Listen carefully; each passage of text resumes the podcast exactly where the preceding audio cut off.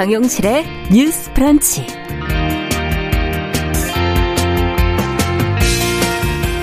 안녕하십니까 정용실입니다. 명절을 앞두고 유통업계 물량이 평소보다 크게 늘어나는 그런 시기죠. 이 상품들을 직접 옮기는 직원들의 노동 강도도 덩달아 세지고 있는데요. 이럴 때 이 상자에 손잡이라도 좀 있었으면 좋겠다 생각하는 분들이 많다고 합니다. 손잡이가 없는 상자는 그 무게를 상체, 팔, 어깨로 다 감당을 해야 하지만요. 손잡이가 있으면 훨씬 가볍게 들 수 있다고 하죠. 어제 대형마트 노동자 단체들이 이 상자의 손잡이 기능을 하는 구멍을 뚫어달라며 기자회견을 열었습니다. 마트 노동자들의 절반 이상이 무거운 상자를 하루 수백 개씩 옮기느라 근골격계 질환을 앓고 있다고 하는데요. 대형 마트도 해결을 해주겠다고 했던 정부도 뚜렷한 방안을 내놓지 않고 있다고 합니다.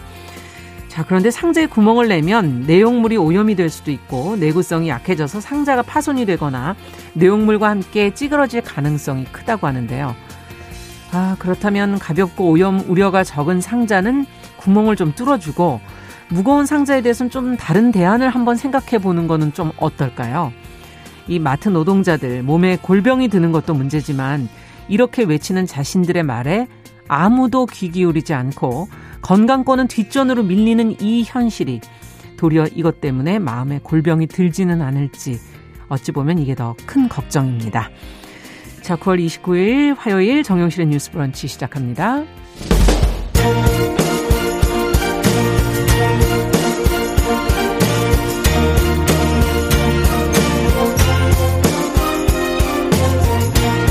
여성의 감수성으로 세상을 봅니다.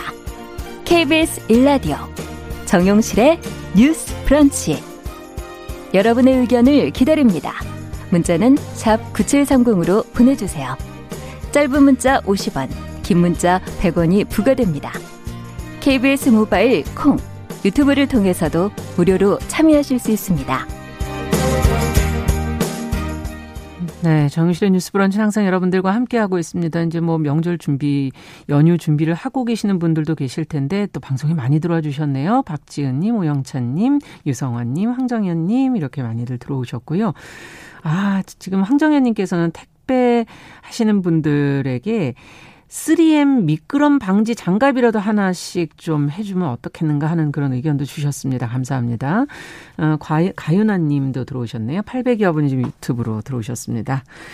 자, 오늘은, 오늘도 저희 뉴스픽으로 시작을 해야죠. 더 공감 여성정치연구소의 송문희 박사님 안녕하세요. 네, 안녕하세요. 전혜원 사평론가 안녕하십니까? 네, 안녕하세요. 자, 오늘 첫 뉴스는, 어, 문재인 대통령이 어제 공무원 피살 사건에 대해서 첫 입장 표명을 했습니다.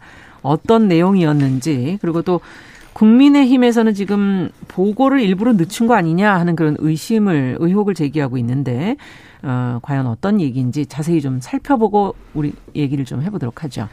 예, 이번 공무원 피살 사건과 관련해서 대통령의 입장은 사실 간접 메시지 형태로 전해지긴 했습니다. 네. 예를 들면 뭐 합참이라던가 국가정보원에서 관련 보고를 받은 자리에서 대통령이 이렇게 말했다고 청와대 대변인이 전했다 이런 음. 형식이었지 대통령이 말하는 영상이 공개된다거나 이런 것은 아니었죠. 네. 그런데 어제 청와대 수석 보좌관 회의에서 대통령이 직접 말하는 것이 그러니까 직접적 메시지가 영상이나 이런 부분으로 다 음. 공개가 됐습니다. 자 그런 점에서 주목을 받고 있는데요. 어, 대통령의 입장을 조금 정리해 보면 어, 국민들이 받은 충격과 분노를 충분히 짐작하고도 남는다. 음. 이유 여하를 불문하고 정부로서는 대단히 송구 송구하다 이렇게 또 발표했습니다. 그리고 그 음, 남북 관계에 대한 입장도 밝혔는데요.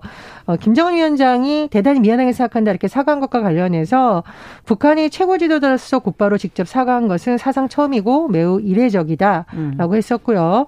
어, 김 위원장도 이번 사안을 심각하고 음. 무겁게 여기고 있다. 또 남북 관계가 파탄으로 가지 않아야 한다는 마음이라는 것을 확인했다며 남북 관계의 미래에 도움이 되길 바란다고 밝혔습니다. 음. 자, 대통령의 이런 메시지는 사실 요약해 보면 이렇게 할 수 있겠죠. 어쨌든 우리 국민이 희생된 것은 굉장히 유감스럽고 불행하다. 음. 그리고 희생자의 어떤 뭐 지금 논란이 있습니다만 어쨌든 깊은 애도와 위로 이런 네. 부분이 한 가지 있고요. 또 한 가지는 남북 관계가 그래도 파국으로 가서는 안 된다. 음. 이두 가지로 지금 요약을 할 수 있는 것 같습니다. 그리고 덧붙여서 사실관계 규명 및 재발 방지를 위한 실질적 방안을 강조했고요. 어, 더불어서 남북 군사 통신선이 막혀있는 현실을 지적하면서 네. 이거부터 우선 재가동하자라고 음. 이제 또 강조하기도 했습니다. 아, 그런데 지금 이제 상황을 조금 요약을 해보면 일단 김정은 위원장의 사과에 대해서는 이게 우리나라 분단 역사 중에서 북한 최고 지도자가 이렇게 직접 공식적으로 사과한 건 처음이라고 합니다. 음. 그러나 그럼에도 불구하고 지금 야당이라던가 국민 일각의 여론에서는 또 가라앉지 않고 있는 음. 상황이죠. 여러 가지 복잡한 상황인데 특히 국민의힘 제일 야당에서는 지금 이 공무원 사망 순간에 대통령이 직접 대면 보고를 받지 않은 것에 대해서 지금 비판을 하고 있고 네. 특히 김종인 위원장의 경우에는 이 대통령이 왜 유엔에서 연설한 것 있잖아요. 예, 예. 뭐 종전선언인가 이런 내용이 들어가 있는데 이런 것 때문에 혹시라도 어 어떤 부분이 영향을 미쳤던 거 아니냐라고 지금 지적을 음. 하고 있습니다. 어 뭐, 워딩을 그대로 전해 드리자면 공무원 한 사람이 북한군에 이고 사살되고 어 불까지 태워진 상태 그 과정을 지켜보면서 정부가 인지하고도 아무 대책을 취하지 않았다라고 음. 지적을 했었고요. 물론 이제 이게 뭐 불에 의해서 뭐 된 것은 남북이 좀 차이가 있습니다만 어쨌든 김정인 위원장이 이렇게 지적을 했고요. 그리고 이러한 배경에 대해서 김정인 위원장은 대통령 유엔 연설이 앞에 놓여 있어서 네. 혹시라도 이 사태가 유엔 연설의 지장을 초래하지 않을까 하는 우려에서 빚어진 것 아니냐라고 또 의혹을 제기했습니다. 음. 그런데 여기에 대해서 청와대가 또 입장을 냈습니다. 지금 청와대 강민석 대변인이 네. 어, 최근 야권에서 나오는 이런 의혹에 대해서 근거 없는 무책임한 주장이고 전혀 사실이 아니다. 왜냐하면 유엔으로 하는 그 연설 내용이 15일 날 이미 사전 녹화가 됐었고 음. 18일 날 유엔으로 보내졌다는 거죠. 네. 그러면 지금 청와대의 어떤 첩보 입수 시간이라던가 대면 시간이 20일, 23일인데 어, 전혀 영향을 미치거나 그런 것은 아니다라는 것이 또 청와대 입장입니다. 네. 자, 지금 이제 여러 가지 의혹을 제기한 부분 그리고 대통령이 이제 언론에 직접 나와서 사건 전반에 대해서 어, 입장을 밝혀달라는 또 어, 김종인 비대위원장의 요청 이런 것들에 대해서 어떻게 보시는지 지금 상황을 두 분의 의견을 좀 들어보고 싶습니다. 그러니까 이제 23일 새벽에 유엔 연설이 이제 방송이 되었는데 네. 물론 그 전에 뭐 18일까지는 전달이 되었기 때문에 이 음. 사건이 반영이 되지 않았다라고 얘기를 합니다만 이 사건이 일어난 이후에 그러면 이 영상을 종전 선언을 얘기하는 그 영상을 어좀 늦추거나 틀지 않을 수 있는 방법은 없었느냐 이런 또 음. 의혹을 제기하고 있는 것이고요. 지금 문재인 대통령의 이제 사과문의 형식에서 이런 얘기를 하고 있습니다. 국민들이 받은 충격과 분노를 짐작할 수 있다. 이유 여하 음. 불문하고 대단히 송구하다. 이렇게 얘기하는데 예, 저는 이것이 약간은 조금 빠진 부분이 있다. 일단 북한에 대해서 우리 국민을 이렇게 잔혹하게 사살한 부분에 대해서 네. 북한의 이런 대응에 대해서 비판하는 목소리 그리고 대통령으로서 국민의 목숨을 책임지는 대통령으로서 이런 행위에 대해서 이유 여하 불문하고 분노한다. 음. 이 부분은 분명히 들어갔어야 된다. 음. 물론 문재인 대통령이 어떤 남북 간의 관계를 파국으로 몰고 가지 않겠다라는 그런 의도는 뭐 짐작이 됩니다 만 네. 이래도 선우가 있는 것이거든요. 음. 그러니까 지금 문재인 대통령이 이런 얘기를 합니다. 이번 비극적 사건이 사건으로만 끝나지 않고 대화와 협력의 기회를 만들고 남북 관계를 진전시키는 계기로 발전되기를 바란다. 이런 얘기를 덧붙였는데 네. 물론 장기적으로 남북 관계 개선이라든가 대화 협력 매우 중요한 목표입니다. 음. 그렇지만 이번 사건에 있어서 남북 관계 개선이나 이런 계기를 얘기하기보다는 이 사건에 대해서 철저하게 진상 규명을 하고 음. 책임자 처벌을 하고 북한에 제대로 된 사과를 이끌어내고 또 이것을 나중에 우리가 뭐 한반도 평화 체제가 되든 통 일이 되든 이러한 기록들을 사실은 기록으로 남겨야 됩니다. 음. 이런 부분들에 대한 조치가 없이 지금 남북 관계 개선 얘기를 한다는 거는 조금 섣부른 감이 있지 않는가 이런 생각이 들고요. 지금 음, 공동 조사를 청와대에서 제안을 했습니다. 네. 거기에 대해서 지금 북한이 응하지 않고 있어요. 음. 그래서 지금 이러한 분위기에 김정은 위원장의 사과가 과연 핵심이 있는 사과인가라고 의문을 제기할 수가 있는데 음. 김정은 위원장의 사과에 대해서 과도한 의미 부여를 하는 것도 좀 문제는 있을 수 있다. 우리가 민주국가와 독재국가의 차이가 무엇이냐. 국민의 목숨 한 사람 한 사람의 목숨을 굉장히 소중히 여기는 것이 바로 민주국가입니다. 네. 국제적인 테러리스트들이 독재 국가들을 상대로 국민을 인질로 잡는 일이 없습니다. 음. 왜냐하면 독재 국가 지도자들은 별로 중요하게 생각하지 않기 때문이에요. 그런데 민주국가 지도자들은 국민의 목숨이 달려 있으면은 모든 이유 여와 불문하고 초집중을 하게 됩니다. 음. 그래서 정말 사람이 먼저이고 국민이 먼저이다. 이번 사건에서 철저한 어떤 조사는 먼저 선행이 되어야 된다. 음. 이 말씀 드리고 싶고요.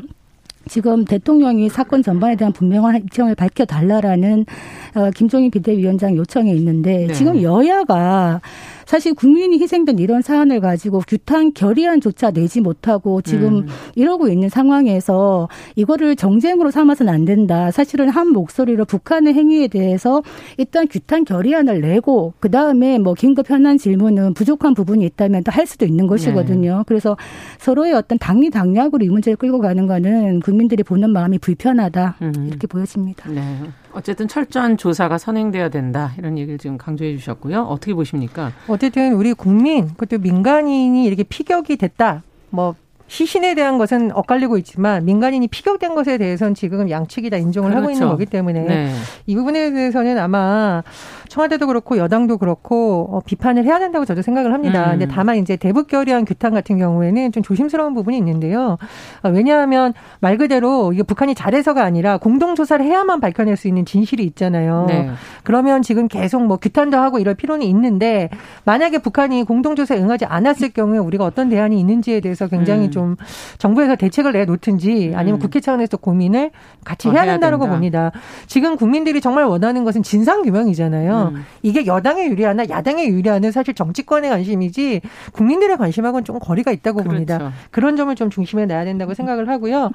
지금 아마 미국 측하고도 우리 정부가 계속 대화를 하고 있는데 이도훈 음. 외교부 한반도 네. 평화부석 본부장이 미국에 도착한 거 어제 음. 전해드렸고 스티브 비건 미 국무부 부장관이 지금 이제 만났습니다. 그래서 그 내용이 계속 나오고 있는데 자세한 내용은 나오고 있지 않지만 이번에 아마 그 서해상에서 일어난 사건과 관련해서 의견이 오간 것 같습니다. 네. 그래서 아마 어, 미국 측과의 뭐 공조를 통해서 또 뭐 국제사회 여론이 어떻게 움직일지 이런 음. 부분도 좀 지켜봐야 된다는 생각이고요. 사실 이 방송 들어가기 전에 저랑 우리 정한아나운서님하고 송문희 박사님하고 의견 일치를 본 게 뭐냐. 음. 정치권이 좀 국민들 마음을 편하게 해줘야 된다. 음. 그래서 지금은 여야가 서로 기싸움을 하는 게 아니라 희생된 우리 국민을 네. 이 사건에 대한 진상 조사라든가 음. 현명한 대응이 뭔지에 대해서 좀 지혜를 보여주는 자세를 표해야지 서로 이게 우리 편에 유리하냐 내 편에 유리하냐 특히 추석 민심 뭐 여론조사 중요하겠죠. 근데 그건 네. 정치권의 관심사입니다. 그렇죠. 그래서 국민들이 국민의 아 정치인들이 국민의 마음을 좀 편하게 해주는 네. 뭔가 지혜를 보여주는 시기가 정말 절실하다고 생각합니다. 드문 일이네요. 그러니까 우리가 네. 이제 국민들이 정부를 예. 만들고 세금을 내고 정부의 음. 어떤 각종 그 규제에 대해서 우리가 응하는 이유는 음. 정말 다급한 순간에 내 나라, 내 음. 정부, 우리 대통령이 나를 지켜줄 거다. 나를 음. 꼭 찾아낼 거다 이런 믿음이 있기 때문인 것인데 이런 사태는 앞으로도 우리 국민의 희생에 대해서는 우리가 한 발도 물러서지 않겠다라는 음. 정말 이런 단호한 의지를 보여줘야만 이런 바탕에서 평화가 이루어지는 것이지 네. 남북 관계가 나빠지면 안 되고 또 평화가 중요하기 때문에 이런 대의가 있기 때문에 그러면은 속절없이 죽어 나가는 목숨이 음. 덮여야 되는가 그건 아니거든요. 그래서 이런 부분은 정말 여야가 힘을 모아가지고 철저하게 규명 규명을 해야 된다. 이 네. 부분 말씀드리겠습니다. 네. 자, 앞으로 어떻게 되는지 저희가 조금 더 내용을 살펴보도록 하겠습니다. 계속. 자, 두 번째 뉴스로 좀 가볼게요. 이제 병원을 이용할 때 불편을 겪고 있는 이 미혼 부의 자녀들 이제 오늘부터 건강보험 확대를 적용받는다고 하는데 그동안에 어떤 불편이 도대체 있었다는 것인지 그러면 어떻게 또 변화된다는 건지 구체적인 내용이 좀 궁금하네요. 송 박사님께서 좀 정리해 주시죠. 네, 우리가 얼마 전에 그 음. 사랑이법이라는 거에 대해서 방송한 적이 있습니다. 네. 그러니까 딸을 낳았는데 그 사랑이 출생 신고를 못하는 아빠, 그 아빠가 미혼부였거든요. 네. 미혼부인 아빠가 6년 전에 1인 시위를 벌였습니다. 우리 음. 아이 출생 신고하게 해달라. 그래가지고 이제 법을 만들어냈습니다. 한 가족관계 등록법이 바뀌면서 2015년 11월부터 이제 가정법원에 확인을 받으면은 그 미혼부 결혼을 하지 않은 아버지가 아이의 출생 신고를 할 수 있게 바뀌었거든요. 네.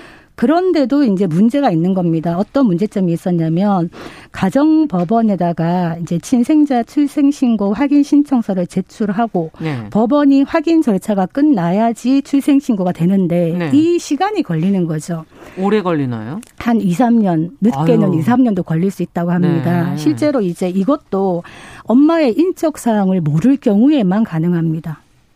좀, 아, 좀 신기, 알면. 재미있죠. 이게 뭐가 좀 웃기는 부분이 있냐면, 네. 만약에 아버지가 엄마 이름, 그러니까 그 아이의 엄마 이름을 안다거나, 생년월일을 안다거나, 아니면은 단지 지금 연락이 좀 끊겼어요. 이렇게 말하면은 법원에서 기각이 된다는 거예요. 왜냐하면 엄마가 원래 신고를 하도록 됐기 때문이지요 법상. 아 이게 참 이게 법에 예, 예. 그러니까 이게 어떻게 보면 법의 모순인 거죠. 예. 어쨌든 엄마가 아이를 낳은 거는 명백한 사실이기 때문에 이게 명확하지 않을 때는 엄마만 그리고 엄마의 어떤 동거 음. 친족만 출생 신고를 할 수 있게 되어 있기 때문에 실제로 아버지임에도 불구하고 미혼 부인 경우에는 출생 신고를 하는 게 많이 힘들었다는 겁니다. 음. 그렇게 되면 어떻게 되느냐 이 아이들이 분명히 이 세상에 존재를 하고 있고 태어나 있는데 신고는 안 돼 있고 기록상에 없는 거예요. 예. 그러면 이 아이들이 아프면 한창 어릴 때 예방 접종도 많이 가거든요. 특히 어린 시절에 네, 그렇죠. 정말 많습니다. 그거 다 보험이 안 되기 때문에 아. 다 맞춰야 되고 아플 때 병원에 가도 보험이 안 됩니다. 그리고 양육수당, 아동수당 받잖아요. 그렇죠. 그것도 못 받습니다. 네. 그렇기 때문에 정말 이런 많은 문제가 있고 지금 코로나 와중엔 더 힘들겠군요. 네, 여러 가지로. 또 취약 연령이 되어서도 취약도 힘듭니다. 출생 신고가 안 되는 경우에. 아. 그래서 이런 부분들을 우리가 이제 해 나가야 되는 것인데 음. 이번에 음. 이제 국민건강보험공단에서 아 출생 신고 전이라도 미혼부가 신청하면은 건강보험 자격을 부여하겠다. 이렇게 29일부터 이제 이 아이들이 건강 보험만 지금 건강보험 이제, 이제 치료를 받을 가능하다. 수가 있습니다. 네. 네. 그래서 이제 우리가 미혼부라 그러면 뭐가 미혼부냐? 만 18세 이하 자녀를 양육하는 법적으로 미혼인 아버지입니다. 음. 우리 왜 single daddy라는 말 하잖아요. single daddy 혼자 아이 키우는 아빠. 네. 이건 좀 다릅니다. 이, 이혼이나 별거 등으로 혼자 아이를 키우는 single daddy는 좀 다른 개념이죠. 네. 결혼하지 않고 만 18세 아이를 혼자 키우는 미혼 의 아버지가 아버지. 미혼부입니다. 예. 그런데 예. 지금 통계상에 의하면은 2018년 통계가 전국의 미혼부가 7,768명.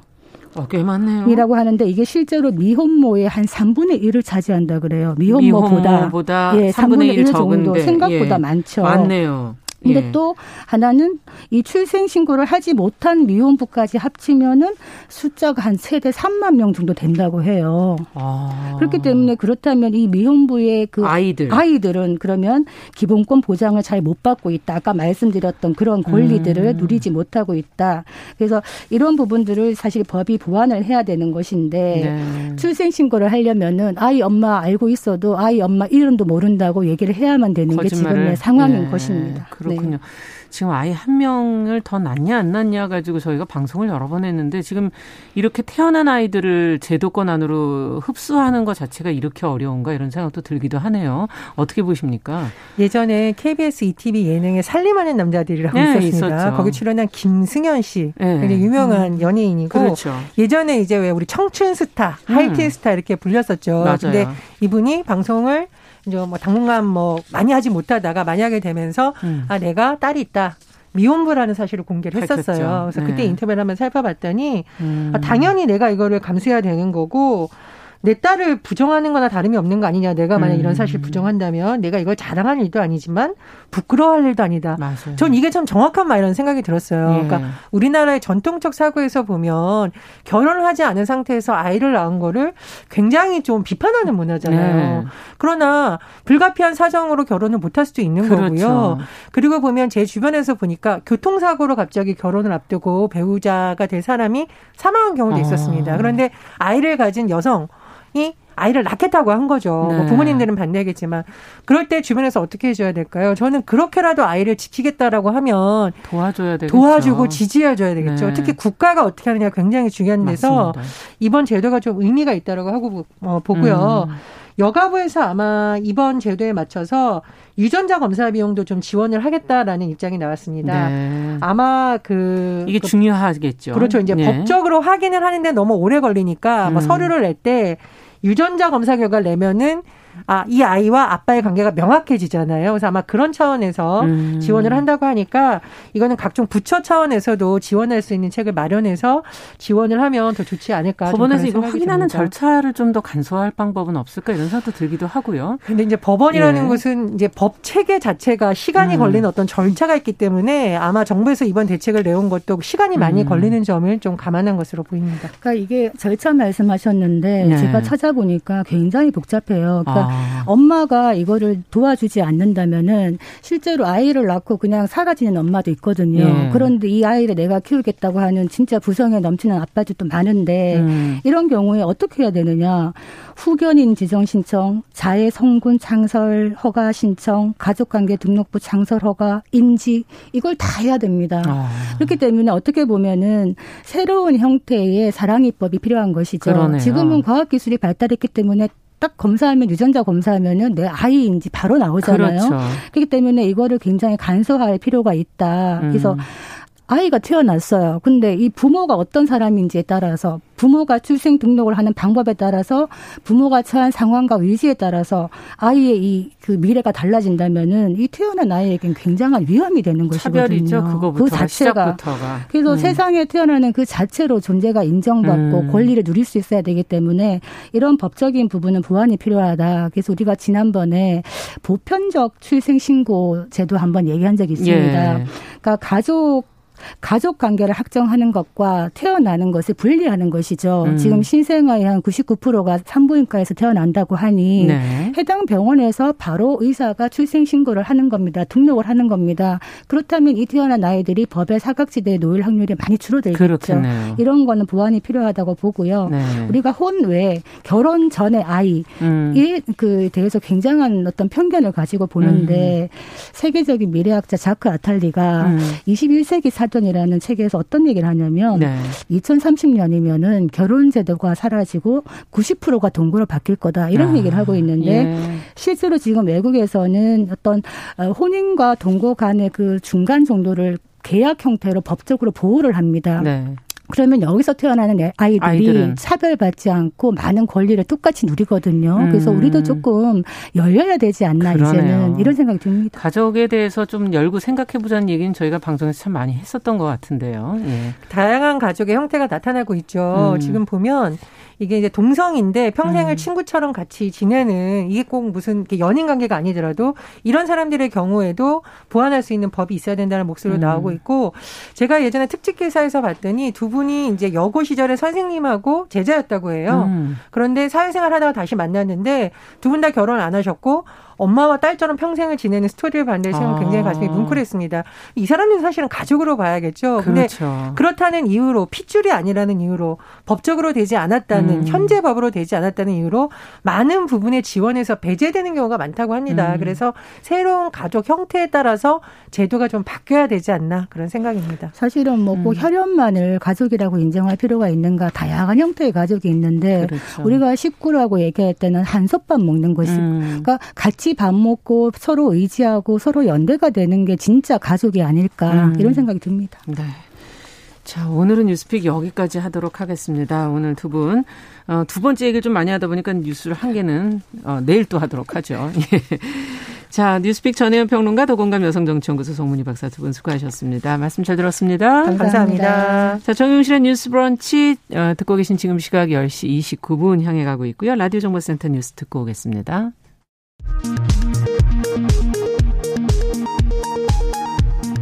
국내 코로나19 신규 확진자가 38명 추가돼 49일 만에 처음으로 10명 미만으로 떨어졌습니다. 오늘 0시 기준 국내 발생 신규 확진자는 23명, 해외 유입 사례는 15명입니다.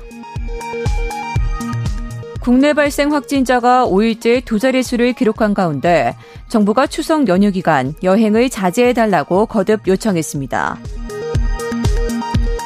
국민의힘 주호영 원내대표는 서해상 공무원 피살 사건과 관련해 북한이 연유를 발라서 시신을 태우라고 했다는 내용을 국방부가 확인했다고 말했습니다. 연유는 휘발유나 디젤처럼 무엇을 태우는 데 쓰는 연료를 뜻합니다. 더불어민주당 김태년 원내대표는 서해상 실종 공무원의 피격 사건에 대한 야권의 태도와 관련해 비극적 사건을 이용해 남북 냉전 대결 구도로 몰아가려고 해서는 안 된다고 말했습니다. 스티븐 비건 미국 국무부 부장관이 서해에서 있었던 한국 공무원의 비극적 피살은 한국 국민 그리고 분명히 미국의 깊이 충격적인 사건이라고 말했습니다. 공직선거법 위반 등의 혐의를 받는 더불어민주당 정정순 국회의원에 대한 체포동의 요구서가 정부에 제출됐습니다. 현행범이 아닌 국회의원을 회기 중 체포 구금하려면 불체포 특권에 따라 국회의 동의를 받아야 합니다. 오늘부터 전세 보증금을 월세로 바꿀 때 적용되는 비율인 전월세 전환율이 4%에서 2.5%로 낮아집니다. 국토교통부는 개정된 주택임대차보호법 시행령이 오늘부터 시행된다고 밝혔습니다. 북한의 무기 수출 회사가 이란에서 활동 중이라는 유엔 대북제재위원회 보고서가 나왔습니다. 코로나19 사태에도 북한이 불법 석탄 수출도 계속해온 것으로 파악된다고도 전했습니다. 지금까지 정보센터 뉴스 정원나였습니다.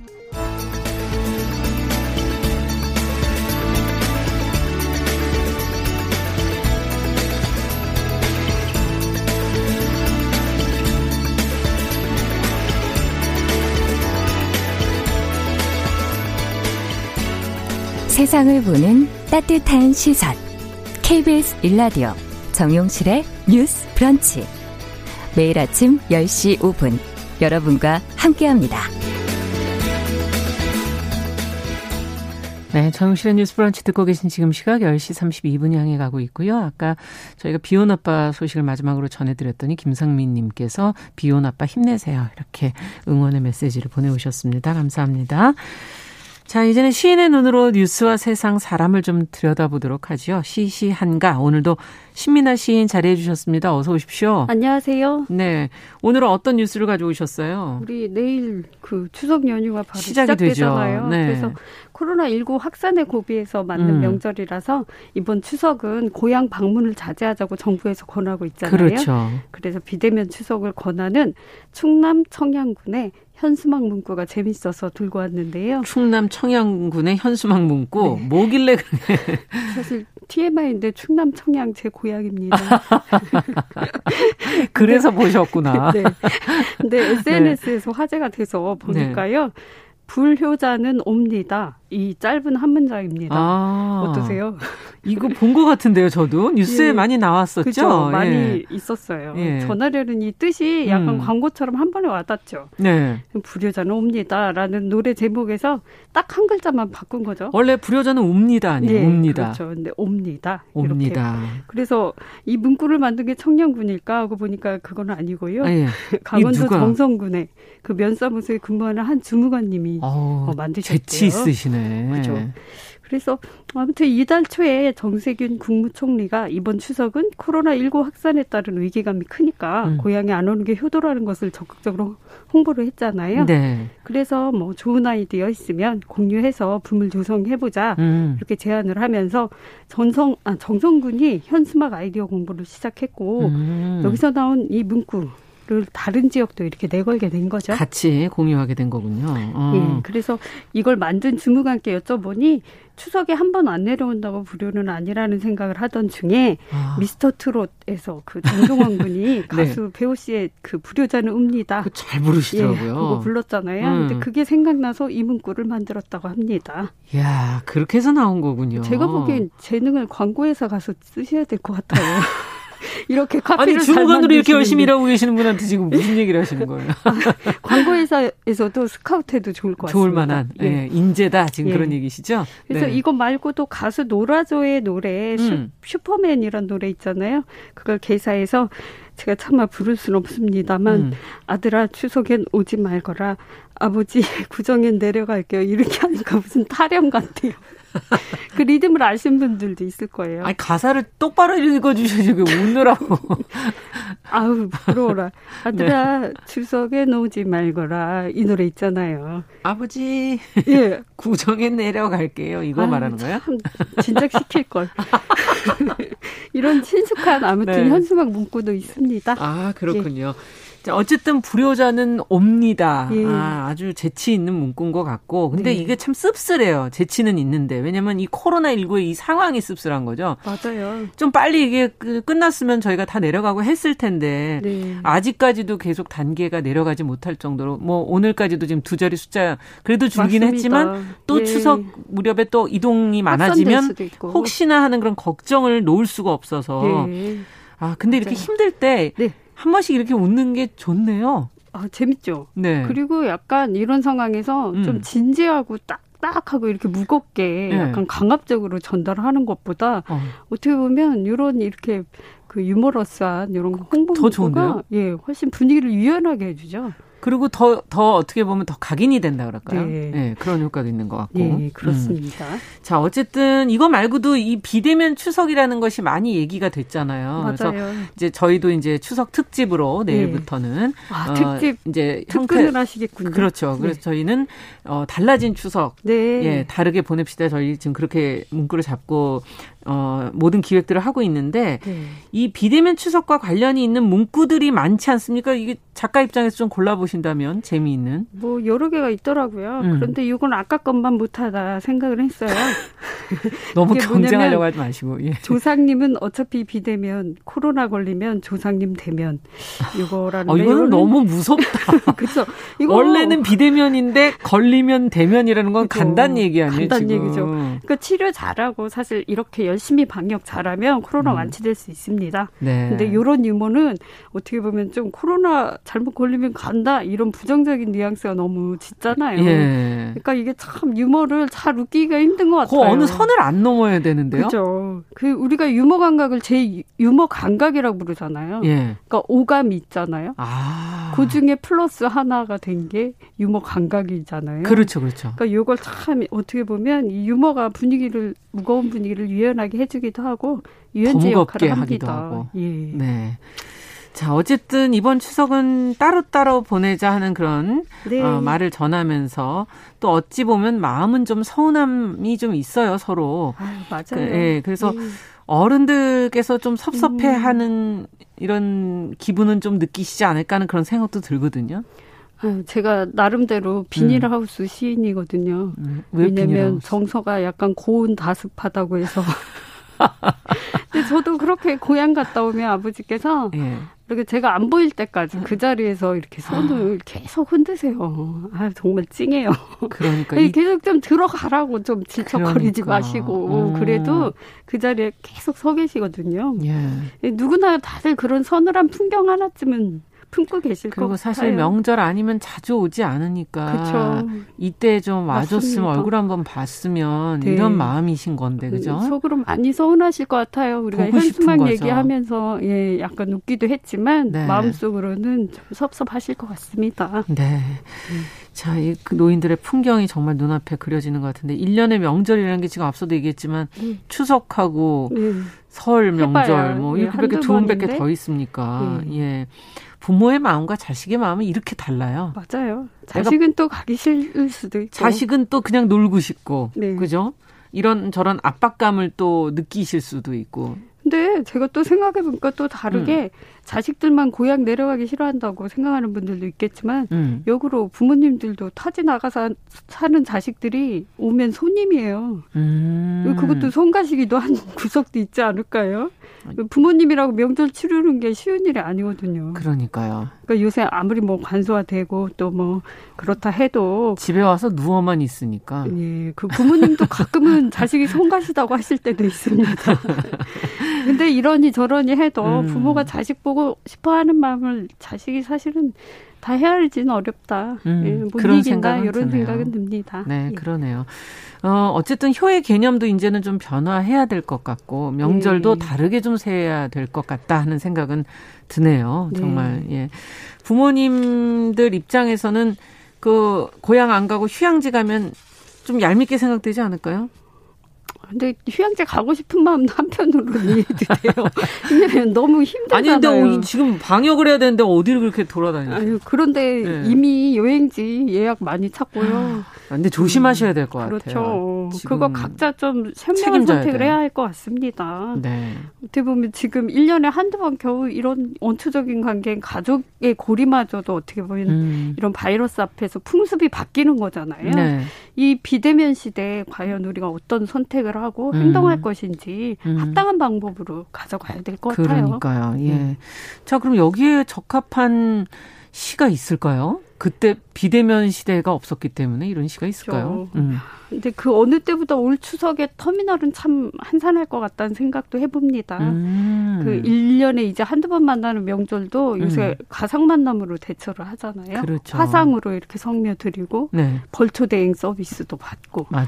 그러니까 어쩌면 가까운 우리의 미래의 모습일지도 몰라요. 음. 근데 어쩌면 우리 기억 속에 더 오래 남아 있는 건 음, 이제, 이제 곧 낭독해드릴 시의 풍경이 아닌가 싶은데요. 음. 어쩌면 그 모습을 기억하는 게 시의 역할이기도 한 것 같아서 음. 이용섭 시인의 시 터미널을 가져왔습니다. 네, 그럼 같이 한번 읽어보겠습니다.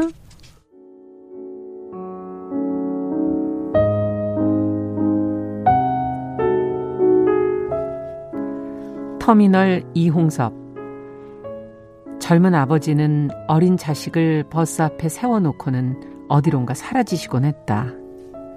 강원도 하고도 벽지로 가는 버스는 하루 한 번뿐인데 아버지는 늘 버스가 시동을 걸 때쯤 나타나시곤 했다.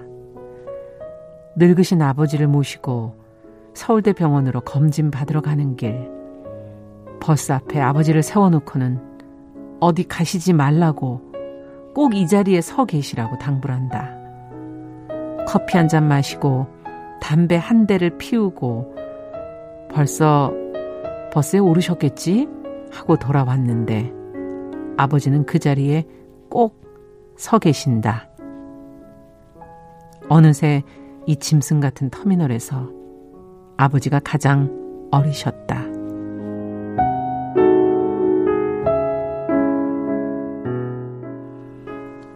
이 장면은 많이 본 것도 같고 그런 느낌이 드는 장면인데요. 아, 거기다가 오늘 정말 음악도 구슬퍼서 아니, 좀, 눈물이 나오려고 그랬는데 자꾸 지금 아나운서님 네. 잘 뭐 맞아요. 청취자 여러분들은 안 보이시겠지만 맞아, 지금 맞아. 눈가가 너무 촉촉해지셨어요. 음. 아주 가슴을 무슨 이렇게 수건을 꽉 쥐었다 짠 음. 듯이 살짝 저릿해지는 시지요. 그러네요. 예. 음. 아버님과 그 아이 어린 자식을 이렇게 비유를 네. 한게 아닌가 이런 생각도 좀 들기도 하고. 그 왜그 그 음. 어릴 때 이렇게 다녔던 초등학교 음. 오랜만에 어른 돼서 가면 굉장히 작다고 느끼잖아요. 아, 그런 맞아요. 것처럼 어느 순간 그 크고 이렇게 음, 컸던 부모님이 음. 예. 어느 순간 굉장히 작은 음. 한 개인으로 인간으로 보일 때가 있죠. 이 시에서도 그런 것 같습니다. 음. 그 오히려 어린 아이처럼 그 그러네요. 어디 가시지 말라고 하니까 진짜. 거기서 진짜 어디 안 가고 그 자리에 꼭 이렇게 붙박이처럼 서, 서 계셔서 음. 아들을 기다리는 아버지. 어릴 때는 아버지한테 의지하고 살았는데 이제는 아버지가 그쵸? 자식을 의지하는 네. 음, 네. 그런 모습이 보이네요. 자, 음. 끝으로 한마디 정리를 좀 해주시자면? 음, 사실 명절에 고향을 갈지 온라인 성묘를 드릴지 음. 이렇게 고민하는 분들 많을 것 같아요. 사실 네. 저도 그렇습니다. 근데 우리가 어떻게 보면 막연한 변화만 예상을 했는데 음. 어떻게 보면 이 바이러스 때문에 우리의 미, 미래의 모습이 이상하게 확 당겨진 느낌이 들죠. 음. 그렇지만 곰곰 생각해봐도 가족이란 관계 자체가 어떤 땐 질기고 어떤 땐 애틋하지만 음. 그 관계 맺음의 아래 사람이 우선인 마음 그렇죠. 사실은 그게 가장 중요하고 그걸 음. 잊지 말았으면 좋겠다는 생각을 합니다. 네, 네. 그 마음을 한번 전해주시고자 네. 오늘 이용섭 시인의 터미널을 같이 읽어봤습니다. 네.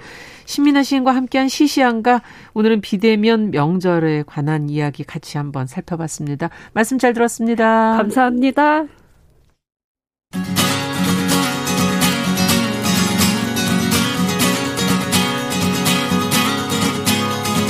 함께 가면 길이 됩니다. 여러분과 함께하는 정용실의 뉴스 브런치. 월요일부터 금요일까지 방송됩니다. 네, 정실의 뉴스 브런치 듣고 계신 지금 시각 10시 44분입니다. 기후변화에 대한 위기의식을 저희가 공유하고요. 실천적인 대안을 항상 모색해보는 시간입니다. 환경하자, 생존하자. 오늘도 그린피스 서울사무소 김지석 전문위원 전화 연결돼 있습니다. 안녕하십니까? 네, 안녕하세요. 네, 저희가 이제 지난주에 아주 중요한 얘기를 하다가 좀 멈췄어요. 미국 석유업체가 기후변화 정책이 도입되는 걸 막기 위해서 일부 진실을 은폐했었다 이런 얘기를 했었는데 어떻게 된 건지 조금 더 한 번 더 정리를 해보죠. 네, 그 석유 회사가 어 이거 지구 온난화 뭐가 이슈가 되니까 연구를 시켰다가 네. 근데 이제 결과를 보니까 아 이렇게 이걸 발표하면은 석유 못 팔게 하겠구나. 석유 네. 말고 딴 거 개발하겠구나 이런 생각을 이제 판단을 하고서 아 그러면 뭐 지구에 어떻게든 말던 네. 후세는 어떻게든 말던 그냥 어 그냥 석유 팔 수 있게 그 그냥 이게 과학적이지 않다. 음. 명확하지가 않더라 해보니까라고 음. 이제 해서 마무리 지었다. 예, 규제 도입을 이제 늦추려고 했는데 이게 불행하게도 성공을 거뒀습니다. 그래서 아. 어 그리고 그 과정에서 이제 그 나중에 밝혀진 게 네. 담배 업계를 도와줬던 그 컨설팅 업체한테 또 이제 조언을 받아가지고 음. 어, 이런 그 인류한테는 굉장히 불행한 석유 회사한테만 성공적인 캠페인을 이제 했었어요. 예. 담배 업계가 그러면 암, 폐암하고의 관계 뭐 이런 것 때문에 그 컨설팅 업체를 써서 전략을 구사했다는 그런 얘기네요. 지금 말씀은? 네, 그러니까 이게 어이없게도 뭐 우리나라에서 뭐 야 담배 많이 피면 폐암 걸리 폐암이나 네. 기도암 걸려 이런 거라면 에이 그런 거 그럴 리 없어 이런 사람 아무도 없잖아요. 그렇죠. 뭐, 뭐 한두 명 있을 수는 있겠지만. 예. 네, 근데 어 담배 업계에서 이제 60년대 70년대 이제 자꾸 어, 그, 그때는 뭐, 비행기 안에서도 담배 피고요. 음. 버스 안에서 담배 피고, 아. 까도그 터미널 그 시를 저도 다 들었는데, 예. 저는 그, 예전에 보면은 그 고속버스에 그 다, 재떨이가 있었거든요. 맞아요. 네네. 그 지금 생각하면 참 어이없는 시기였는데, 네. 그래서 그런 데서 일하는 승무원도 이런 사람들이 자꾸 이제, 어, 암에 걸리고 그러니까 이제 소송을 제기했더니 담배 회사에서 아. 어 뭐 그렇지 않다 하면서 이제 막 선전을 막 하고 그랬었어요. 네. 뭐 의학계 말로는 확실하지 않다. 뭐뭐 음. 뭐 아무도 이거 뭐, 뭐 연결 뭐 카메, 연계성을 예. 입증할 방법이 없다. 뭐 이런 식으로요. 예, 예 네. 증거가 명확하지 않다. 이러면서 이제 결국 거기 전략은 뭐냐면 네. 거기도 이제 알았는데 아. 시간을 끌어서 좀 더 오래 팔아먹자 이거였거든요. 아. 그래서 어, 그, 똑같은 거를, 이제, 물론, 예, 이것도 굉장히 비극적이죠. 네. 담배라는 거, 특히나 이제, 직접 피는 사람도 아니고, 그냥 그, 사람들이 많은 피는 곳에서 일하는 사람들이 이렇게 엄청난 피해를 봤는데, 담배 회사가, 아, 예, 그런 거 문제 있으니까, 뭐, 음. 최소한 실내 흡연은 못하게 하고, 뭐, 실외 흡연은 좀 이렇게, 하게 좀 이렇게 배려해 달라, 뭐, 이런 식으로 한 게 아니라, 아, 그런 거 음. 없다고. 그러면서, 어, 이제 시간을 끌었었는데. 결국은 근데 요즘에는 다 알고 있잖아요, 이제는. 아, 이제는 알고 있는데, 예. 그, 네, 좀 안타까운 거는 우리나라는 사실 이제 그 기후 변화 문제에 대해서 이렇게 과학적으로 확실치 않다라고 부정하는 사람들이 아주 많지는 않은데, 예. 은근히 그런 게 좀 깔려 있어요. 그다가 특히나 이제 뭐 그 무슨 건강 쪽 사람이 아니라 이제 경제계에서 특히 음. 기후변화 문제는 뭐 있지만 아 경제를 살려야 되기 때문에 뭐 후순이다 네. 이렇게. 네, 하지 말아라라고 예. 얘기를 하도 오랫동안 해놔가지고 어 이제 우리나라는 이제 그런 분위기가 굉장히 아. 강한 게 있죠. 예. 네. 그러면 이 석유 업체들만 해가지고 그 분위기를 근데 그렇게 전반적으로 만들 수 있을까요? 이거는 뭐 담배를 피는 사람한테 국한되는 그런 이야기가 아니잖아요. 네, 그렇죠. 이게 그러니까 이게 먹고 사는 문제를 가져와가지고 그 미국에서는 보면은 이제 그 보수 경제단체가 유명한 연구소가 있어요. 뭐 네. 뭐, 그 카토 연구원연대도 있고 하틀랜드 연구원연대가 있는데 네. 그러니까 이런 데서 굉장히 선전을 이제 많이 해줬어요. 그러니까 음. 그 과학적으로 명확하지도 않은데 우리 자유 경제 활동을 이렇게 나가서는. 거는 예, 억압하는 거는 뭐 경제 뭐 기업 활동에 방해가 된다. 음. 어 그러면서 또 어디까지 나갔냐면 그 이런 거를 경제 활동 억압하는 거는 공산주의자들이나 합시다. 아. 예, 하면서 그러니까 이념적인 거 갖다 붙이고 네. 예, 그 과학자들 중에서도 약간 그 이념 성향이 강한 사람들이 있는데 예, 그런 예. 사람들은 예를 들어서 저희 뭐 그린피스 같이처럼 뭔가 기후 변화 해결하자고 이렇게 얘기하는 사람들을 수박이라고 쟤들 수박이야 이렇게 비난하고 그랬었어요. 수박이 왜요? 아, 그게 이제 겉은 초록색인데, 아. 속은 빨간색이라 이거죠.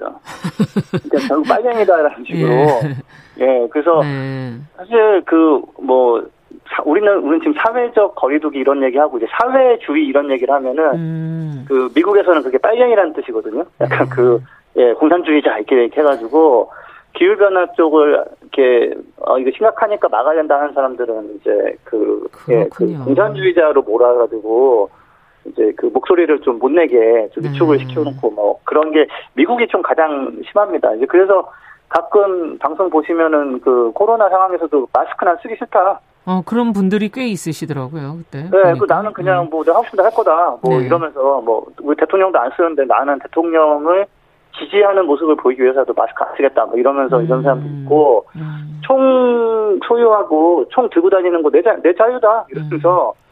그 슈퍼마켓에 총을 메고 가고기도 해요. 아, 네, 근데 이제 지금이야 예. 기후 변화가 이게 눈으로 많이 확연하게 이제 보이니까 많은 분들이 이제 공감을 더 하시는 건데 그 당시 이런 어, 주장을 했을 때 어, 다들 좀 믿었겠네요. 어떻게 본다면 변화시키긴 아, 어려웠겠네요. 환경 단체들이나 이런 곳에서. 네, 그래서 결국에는 이제 답답하네요. 어, 어, 예, 어느 순간, 예, 그냥 그 어느 순간 그냥 그 보수당, 공화당 지지자들은 기후 변화를 안 믿고 뭐 예, 그거를 얘기하는 그 정치인은 무조건 떨어지는 음. 예, 그런 식이 돼버렸는데, 근데 약간의 그 또 추석이고 하니까 제가 네. 간만에 조금 좋은 소식도 있고 해가지고 좀 가져왔는데. 네.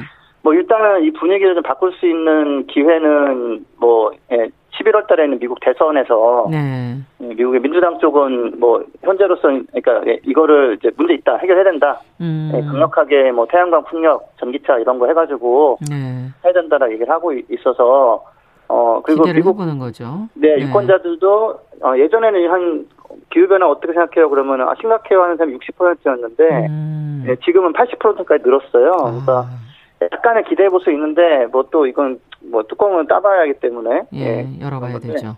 어, 네. 음. 예. 네, 한 가지 이제 확실하게 좋은 소식은 하나 있습니다. 뭡니까? 추석이니까 제가 긍정적인 그, 소식이 있어요? 음. 네, 오랜만에 제가 하나 들고 왔습니다. 음. 그, 그 중국이 뭐 온실가스 배출량이 가장 크거든요. 네. 현재로서는.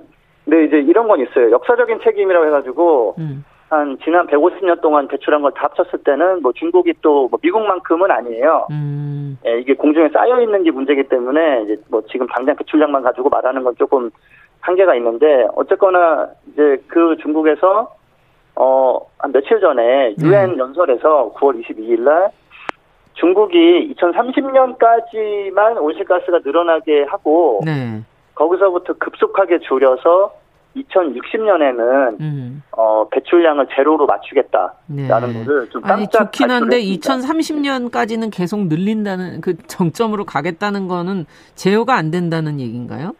음. 아 그런 부분은 이미 나온 것 뭐, 때문에 그런 건가요? 음 그 뭐랄까 중국은 아직도 뭐 전기가 없는 데도 있고 아. 그러니까 사회적으로 이렇게 뭐랄까 그 시스템을 만들 수 내리기에는 네. 조금 그 관성 같은 게 있기 때문에 음. 어뭐 그더 빨리 하면 더 좋죠. 그렇죠. 2060년까지 넷제로로 가겠다.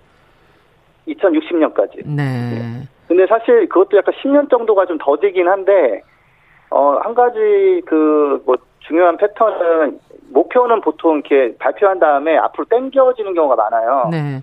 근데 그 전에는 우리는 그렇게 딱 시간 못 정하겠다 그러다가, 음. 어, 아, 당기겠다라고 했고, 예. 그러면서 나온 후속 대책 같은 거 보면은, 음. 태양광 풍력이, 어, 1년에 지금 뭐 중국이 50기가와트를 설치하고, 뭐 네. 풍력이 20기가와트 설치하고 이런 식인데, 음. 그것도만 해도 전 세계에서 가장 많이 설치되는 거거든요. 아. 물론 뭐 다른 것도 워낙 많이 해가지고, 뭐 효과는 또 조금 떨어지긴 하는데, 근데 이거를 매년 200기가와트씩 늘려간다. 어, 예, 설치를 계속하겠다. 앞으로 음. 40년 동안. 예, 그래서 사실 그쪽에 업계에서 뭐 관련 일을 하시는 분들은 와 엄청난 시장이 열리는구나. 그러네요. 우리, 도 할 거 있나 이렇게 뭐 보고 있고요. 그래서 자신감을 어, 보이네요, 중국이. 네, 그 네, 기술이 좀 따라가는 군, 군, 어, 상황인가 보죠. 아, 잠깐 못 들었습니다. 네, 이 태양광이나 뭐 이런 네. 풍력이나 이런 기술이 지금 경쟁력이 좀 있는 모양이에요. 원래 좀 원래 좀 음. 앞서 있죠. 그렇군요. 앞서 있고 그 석유를 쓰지만 석유 쪽 어차피 이제 지어 저물어 가고 쓰면 안 되는 자원이니까 음. 과감하게 전기 자원으로 돌리겠다 해가지고 사실은 좀 아, 가기가 좀 좋은 상황이죠. 그래서 이거를 어 이쪽을 제가 오래 본 사람으로서는 네. 국제사회에서는 와 중국이 대단하다. 이런 발표를 하면서 음. 거의 이제 미국에서 언론들도 어 중국이 드디어 뭐, 뭐 인류를 구하나 뭐 이런 식의 음. 왜냐하면 좀 어려운 걸 하겠다는 거거든요. 그렇죠. 네, 그래서 네네 그래서 이거는 좀 간만에 추석에 제가 맨날 뭐 네. 뭐 불타는 소식, 뭐 망가진 소식만 전하다가 네.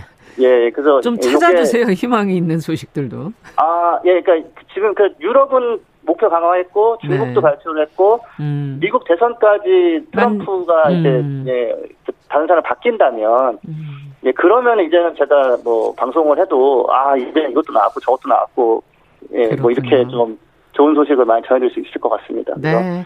오늘은 네. 여기까지 좋은 소식까지 듣고 마무리하고요. 다음에 이제 이거와 관련된 다른 또 나라들도 저희가 하나씩 또 검토를 해보도록 하죠. 오늘 말씀 잘 들었습니다.